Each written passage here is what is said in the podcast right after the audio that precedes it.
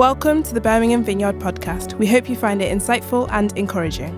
If you want to find out more about us, head to our website, birminghamvineyard.com. Brilliant. So, as Catherine said, my name is Jeff, and I am one of the site pastors here.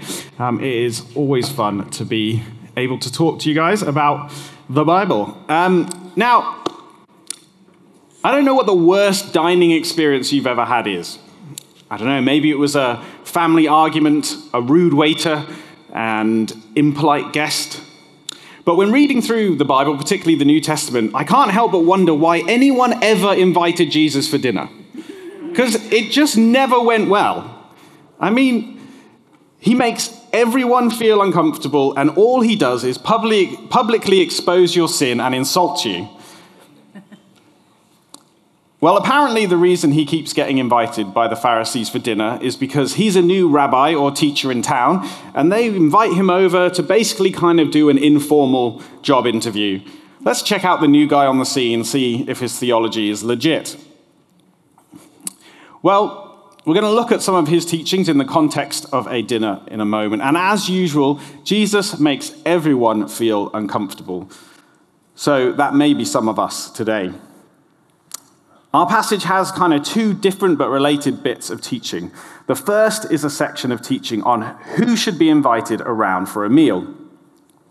We're looking at Luke chapter 14, verses 12 to 24. I'm going to start with 12 to 14. It says this When, when Jesus said to his host, When you give a luncheon or a dinner, do you invite your friends, your brothers or sisters, your relatives, or your rich neighbors? If you do, they may invite you back and so you will be repaid. But when you give a banquet, invite the poor, the crippled, the lame, the blind, and you will be blessed. Although you cannot repay you, you will be repaid at the resurrection of the righteous. So when we come to a passage like this, where the meaning seems pretty clear, the question of how literally to take its application is not always an easy one. I mean, is Jesus really saying that we should never have a family meal? That we should never get together with our friends and eat with them? Well, I, I'm thinking probably not. Because actually, other places, Jesus talks very positively about family and friends and the importance of community. However, I think he might have a question or a challenge about the idea of these places being closed and exclusive places only for family and friends. So every year, families in our church invite people around from our congregation who don't have anywhere to go for Christmas to eat dinner with them. Now, this is a beautiful picture of the kingdom. And I guess the question for us is how could we live lives that are more open to welcoming the lonely, the poor, and the needy? Now, I think this is a really important challenge, but I don't think it's Jesus' main one. Because as usual, Jesus is looking to get to the heart, to the motivations of our actions, and to the question of our priorities. I find it really interesting that Jesus doesn't say, don't be motivated by self interest. He says your actions should be motivated by a desire for reward. But he says you get to decide what reward you get by what priorities you have. If you prioritize the things of the world, then you'll receive the rewards of the world. If you choose to act in such a way to receive the rewards of this life, wealth, honor, and respect, then that's what you'll get. But if you choose to act in a way that reveals the countercultural heart of God, if the kingdom of God is your highest priority, then God will reward you. Jesus says to the Pharisees essentially, You say you love God, but your actions reveal that in reality you love the things of this world. So the challenge for us is what rewards are we living for? What priorities are driving your day to day decisions? Your decisions about who you invite for coffee, who you talk to maybe in the school playground or in the office, who you invite round for lunch, who you talk to on a Sunday. What priorities are shaping your decisions? Well, continuing with our passage in uh, verse 15, someone said, when one of those at the table with him heard this, they said, Well, Jesus, blessed is the one who will eat at the feast in the kingdom of God. Now, this comment was uh, int- introduces Jesus' parable. It has some Old Testament imagery and some old theology behind it. And the Jewish people were waiting for their Messiah to come, God's chosen king, who would come and establish a kingdom that was ruled by God and in accordance with his ways. And when this Messiah comes, there will be great celebration and feasting. And we see this most clearly in Isaiah 25, verses 6 to 9. And it says this On the mountain, the Lord Almighty will prepare a feast of rich food for all people, a banquet of aged wine, of the best meats and the finest wines. I'm getting hungry already. On this mountain, he will destroy the shroud that enfolds all people, the sheet that covers all nations. He will swallow up death forever. The sovereign Lord will wipe away the tears from all faces. He will remove his people's disgrace from the earth. The Lord has spoken. In that day, they will say, Surely this is our God. We trusted in him, and he saved us. This is the Lord. We trust in him. Let us rejoice and be glad in his salvation. Now, there was a lot of discussion and debate in Jesus' day as to the question of who would be invited to this feast. So, some, like the Pharisees, believed that only Jews were welcome at the feast. And there was an ancient Jewish prophetic text called the Book of Enoch, and in it, it has a story that kind of mirrors this sense of feast. But, and the Gentiles are invited. Hey, that's good news, except for the fact they're only invited so that they can be killed before the meal.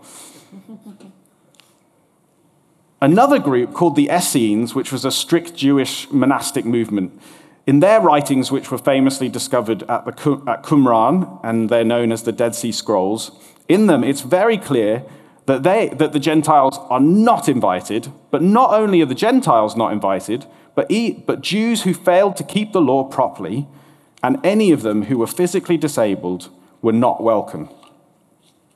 Now, these theological debates have been going on for 100 years. And this is the context in which Jesus speaks this parable. And he says this Jesus replied to the religious man A certain man was preparing a great banquet and invited many guests. At the time of the banquet, he sent his servant to tell those who had been, invited, Come, for everything is now ready. But they all alike began to make excuses. The first said, I've just bought a field uh, and uh, I've got to go see it. Please excuse me. Another said, I've just bought five yoke of oxen and I'm on my way to try them out. Sorry, please excuse me. And still another said, I just got married, so I can't come. Sorry. The servant came back and reported this to the master. Then the owner of the house became angry and ordered his servant Go out quickly into the streets and alleys of the town and bring in the poor, the crippled, the blind, and the lame. Sir, the servant said, what you have ordered has been done, but there's still room. The master told his servant, Go out to the roads and the country lanes and compel them to come in, so that my house will be full. I tell you, not one of those who were invited will get a taste of my banquet. So you can probably see why Jesus' parable might ruffle a few religious feathers. And in this parable, we see three groups of people that correspond to three groups of people in Jesus' day. First, you've got the group that reject the invitation, and that's the Pharisees and other maybe religious and prejudiced ethnic people. Um, the second is the poor and disabled, and that's the social outcasts within Jewish society. And the third is those outside the city, on the streets and in the lanes, and those are most likely the Gentiles. So, in Jesus' time, when you hosted a banquet, there'd be two rounds of invitations. The first invitation would go out and you would RSVP so that the host knew how many people to cook for. And then maybe a day or so later, the next round of invitations would go out to let you know that everything was ready and you could come now. And that's what we see at the start of this parable. In which case, this first group of guests has responded to the first invitation already. But when the second one comes, they make their excuses. For them, possessions, desires, and general business take priority over coming to the banquet. But ultimately, they take priority over relationship with the host. They don't care about offending him, rejecting him.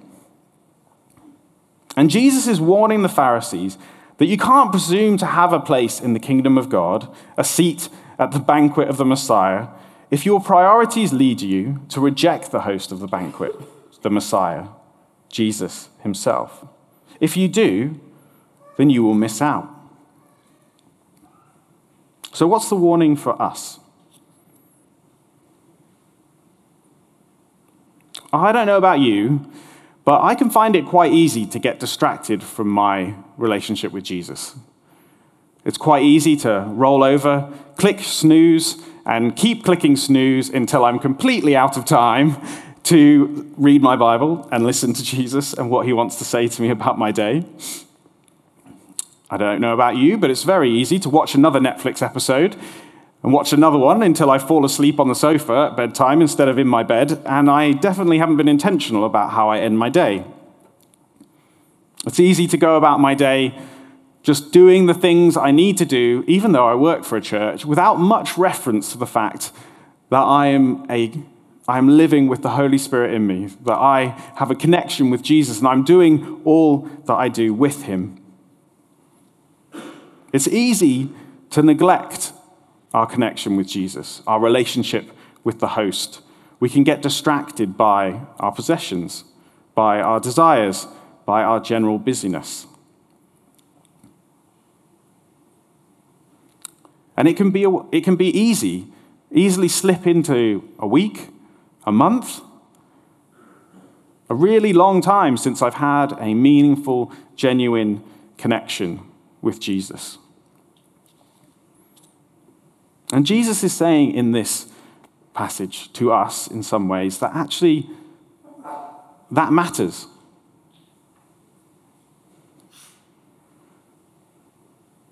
And that actually we can't just presume upon our place at the meal.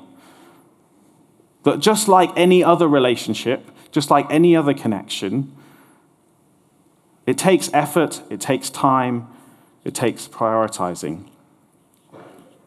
He wants to be the first priority in our life. And if we neglect that relationship, we might not have a place at the banquet. Now, I recognize for those of you who've been in church for a long time, that might be raising some theological questions, but we will get to that in a minute. The second group of people illustrates that whilst we can't presume we have a seat at the banquet, if we do not prioritize our relationship with the host. We also can't earn our place. The banquet is offered for free, it is completely at the expense of Jesus. It costs us, in some ways, nothing. As in Jesus' first block of teaching from verse 12, the poor and the needy have nothing to offer.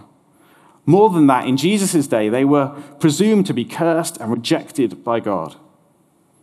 Jesus is painting a picture of the kingdom of God where the undeserved and those who have nothing are welcome. Now, the immediate question to all of us is one that we've asked earlier is how can we better live lives that model this? That model a welcome of the poor and the needy and the excluded in our society. But also, I think it raises the question of how do you see yourself? I was having a conversation with someone, and they said, I'm really glad you have your faith. I'm really glad it works for you. But I think religion is a crutch. I think I can face my own life on my own two feet. Now, to be fair, she was trying to be kind, but actually, she was being pretty condescending. Jeff, you are weak and lame and you need a crutch, but not me. Our culture tells us that we should have a strong sense of self esteem. We are strong and independent. We are awesome and gifted and talented. We don't need anyone else. Others should just accept us the way we are without question or critique because we are amazing. And if you don't invite us to your banquet, then you know what? You're missing out. You are missing out on the privilege of our presence at your meal. Now, we can't really approach God that way, can we? Now, don't get me wrong, I'm not saying that we should all be terribly insecure, but I think God does want us to be honest. These passages come after the ones we looked at last week on humility. To accept Jesus' invitation to this banquet requires some honest self reflection. In the book of Revelation, the last book of the Bible, it's easy to find, Jesus says this to some Christians in a church in Laodicea. He says, You say, I am rich. I have acquired wealth, and I do not need a thing. But you do not realize that you are wretched, pitiful, poor, blind, and naked. I counsel you to buy from me gold refined in the fire, so you can become rich, and white clothes to wear, so you can cover your nakedness, and salve to put on your eyes, so that you can see. Those whom I love, I, rebu- I rebuke and discipline. So be earnest and repent. Here I am. I stand at the door and knock. If anyone hears my voice and opens the door, I will come in and eat with that person, and they with me.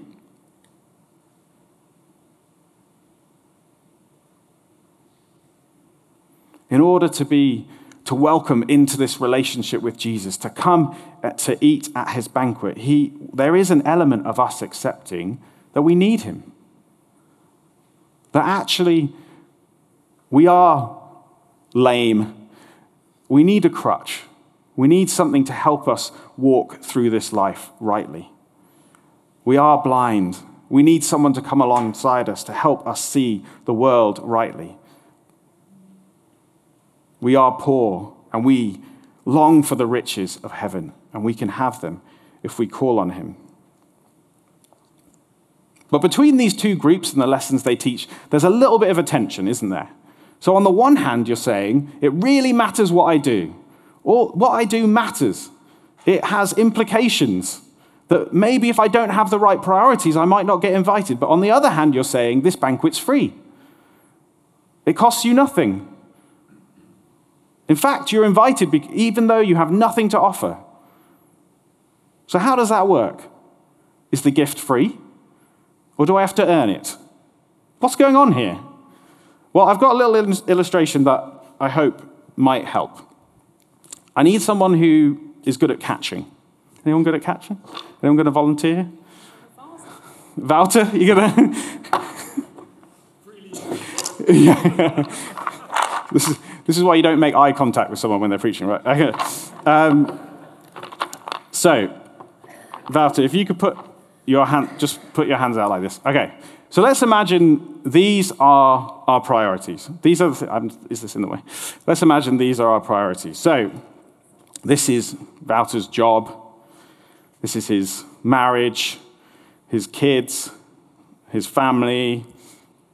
What else might be a priority? This is his reputation, um, his finances. Any other things that we might prioritize? His health. What else might we? Hobbies. Hobbies.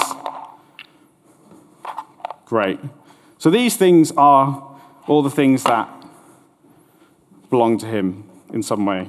They're his priorities. Now, let's imagine that this is a priceless, price, priceless crystal vase or something like that, whatever. Like this, this represents, though, the priceless gift of salvation, an invitation to the meal in the kingdom of God. And actually, you know, Jesus has bought this for us with his blood. He's paid for it all.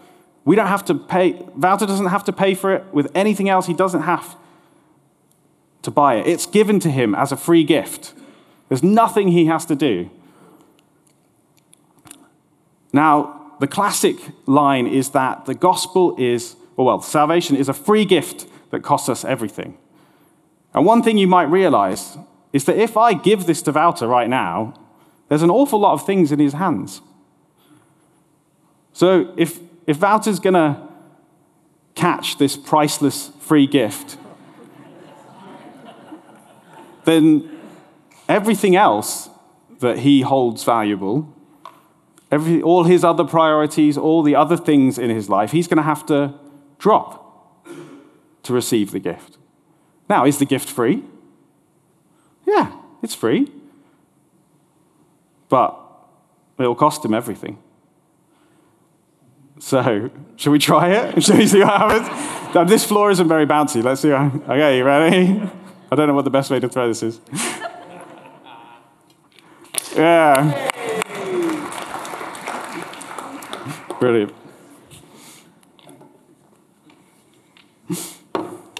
Oh, he cl- cleaned up as well. Excellent. I'll invite you up again.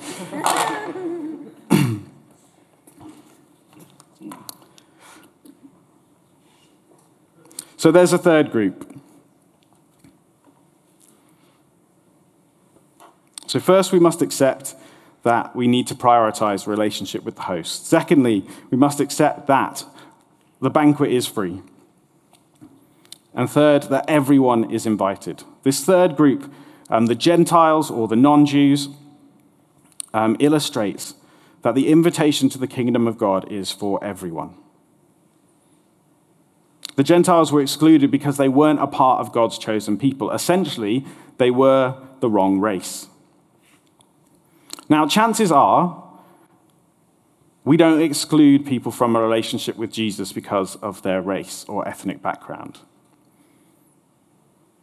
Now, in reality, race and racism and is a reality in the world we live in, but I do hope that in our relationships in church and in the sharing of the gospel with others, we don't exercise that prejudice.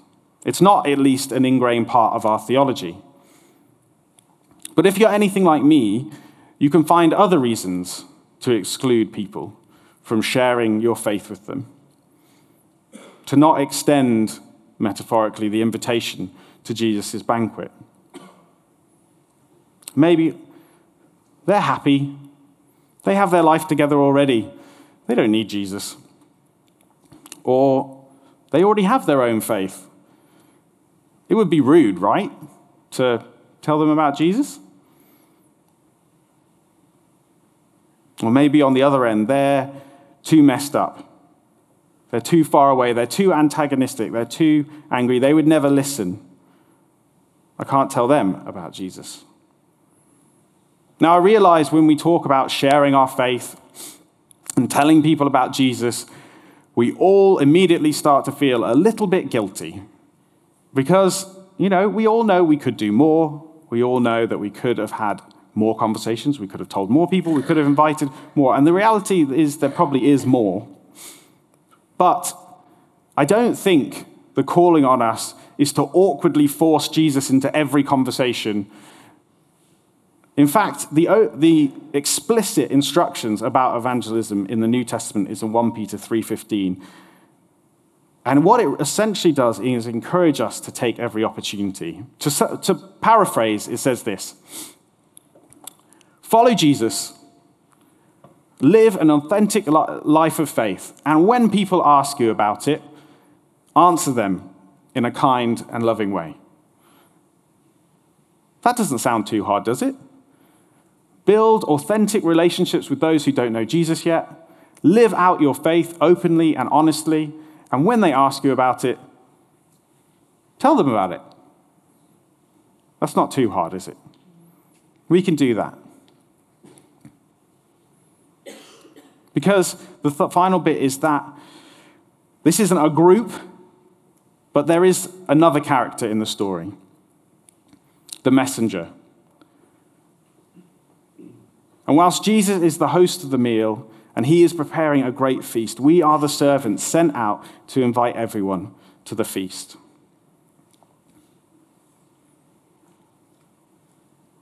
And I think there's an invitation for all of us to freshly embrace the excitement that comes with that role.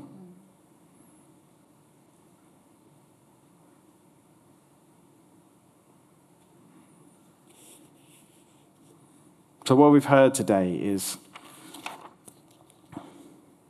that Jesus is asking us to accept the need to prioritize our relationship with Him. But that the doorway into this relationship is accepting that we need Him. That actually we come to Him with empty hands to receive a free gift that He offers us. And in return, He asks us to extend that invitation to everyone, excluding no one.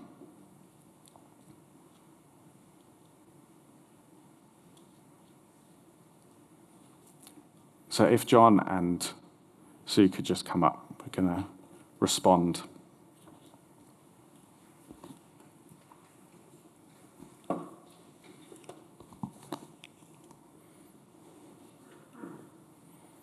And just in a, as they set up, let's just take a moment in quiet and just reflect on what God, Jesus has been saying to us this morning. So, Spirit, we thank you for your presence. We thank you that you're at work amongst us. Jesus, we thank you that you provoke us, that you call us to something better that you have good things for us.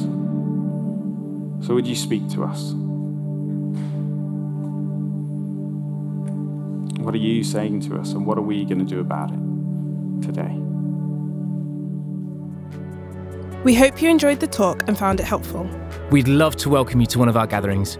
We meet in multiple locations at multiple times on Sundays, as well as in midweek small groups across the city. More information on all of these can be found at our website, birminghamvineyard.com. Thanks for listening. Have a great day and God bless.